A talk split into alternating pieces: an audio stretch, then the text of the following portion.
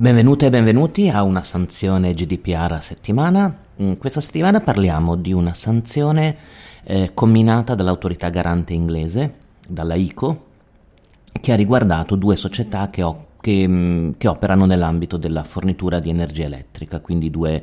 eh, grandi società che mh, mm, si occupano dei cosiddetti servizi critici, mh, con riferimento a attività di marketing selvaggia, potremmo dire, effettuata tramite mh, telefonate. La sanzione di 250.000 sterline eh, è avvenuta nel il procedimento si è definito nel giugno del 2023, l'8 giugno del 2023 e in particolare eh, l'ICO ha sanzionato due mh, società che si occupano di fornitura di energia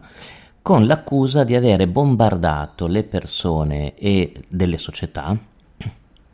che comunque erano iscritte al registro del Regno Unito che si chiama Do Not Call, ossia dove sono indicati i soggetti che non vogliono essere eh, chiamati per finalità di marketing, e ha ricostruito, mh, diciamo con cura nell'istruttoria, la, mh, l'attività di marketing portata da queste società che viene considerata in violazione del regolamento europeo per la protezione dei dati. Ci sono alcuni aspetti di questa istruttoria che è molto simili a quello che avviene anche in Italia e che quindi vale la pena di, di, di analizzare con calma. Allora, innanzitutto le due società telefonavano a persone e ad aziende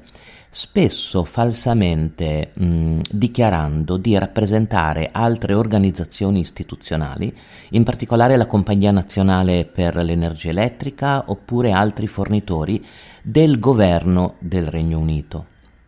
Allora l'autorità garante nota ovviamente come se ce ne fosse bisogno che è contrario alla legge, è in violazione della legge.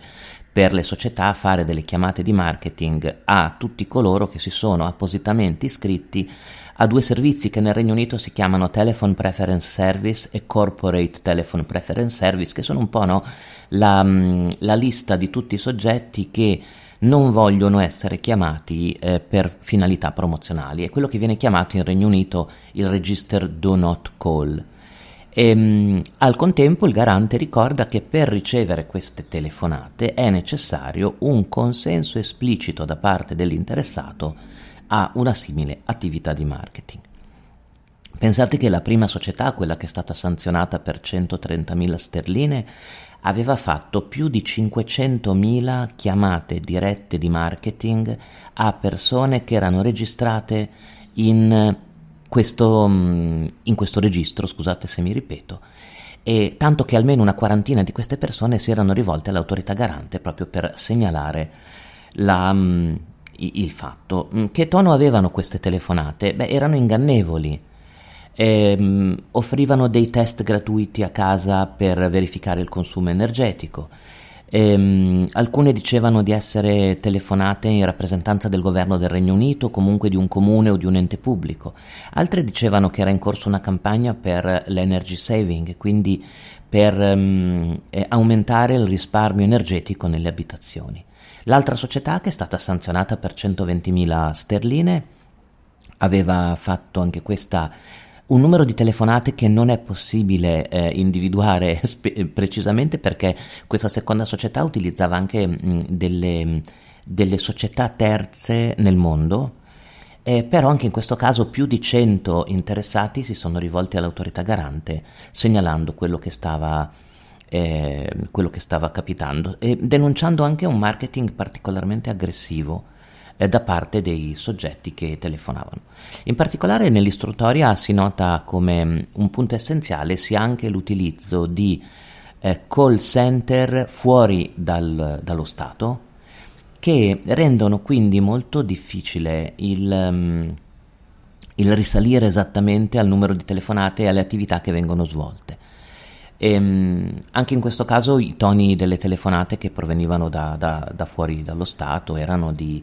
Mm, del tipo ti possiamo aiutare a risparmiare sulla bolletta di fine mese, eh, possiamo venire a fare delle misurazioni nel tuo, nella tua abitazione per cercare di capire eh, se puoi risparmiare e così via. In questo caso la seconda società ha negato la sua responsabilità con riferimento alle attività dei call center internazionali dicendo che erano contractors indipendenti o comunque erano terze parti che erano semplici intermediari e agivano di loro iniziativa, però sappiamo che nel sistema del regolamento europeo per la protezione dei dati ed è successo anche in Italia con nel sottobosco, come sapete, del marketing telefonico dei fornitori terzi, comunque c'è una responsabilità da parte del titolare anche nel cercare di tenere controllata un po' la rete di vendita e di distributori dei propri servizi. C'è una dichiarazione del, um, del capo delle investigazioni presso l'autorità garante delle ispezioni che ha seguito questo caso che è molto interessante e dice nessuno deve sentirsi a disagio semplicemente rispondendo al telefono e le persone, le aziende si iscrivono al registro delle do not call per una ragione molto specifica. Vogliono che finiscano le chiamate di marketing non desiderate e vogliono protella- proteggere la loro privacy. E allora queste società, dice il garante, non solo hanno violato mh, le, le, norme ehm, perché non hanno controllato in questo registro chi non volesse ricevere informazioni, ma hanno anche implementato delle delle tattiche di marketing ingannevoli per cercare di, di truffare in molti casi eh, le persone. In più, dice il garante, l'istruttoria è stata molto complicata perché era in molti casi impossibile sapere quante chiamate erano state fatte a causa dell'uso di eh, società terze, di società che si spacciavano per altre e quindi diventava e, e di call center al di fuori dello Stato. E quindi anche l'indagine, come capite, è molto è molto complicata. Alla fine il garante, dopo aver sanzionato queste società,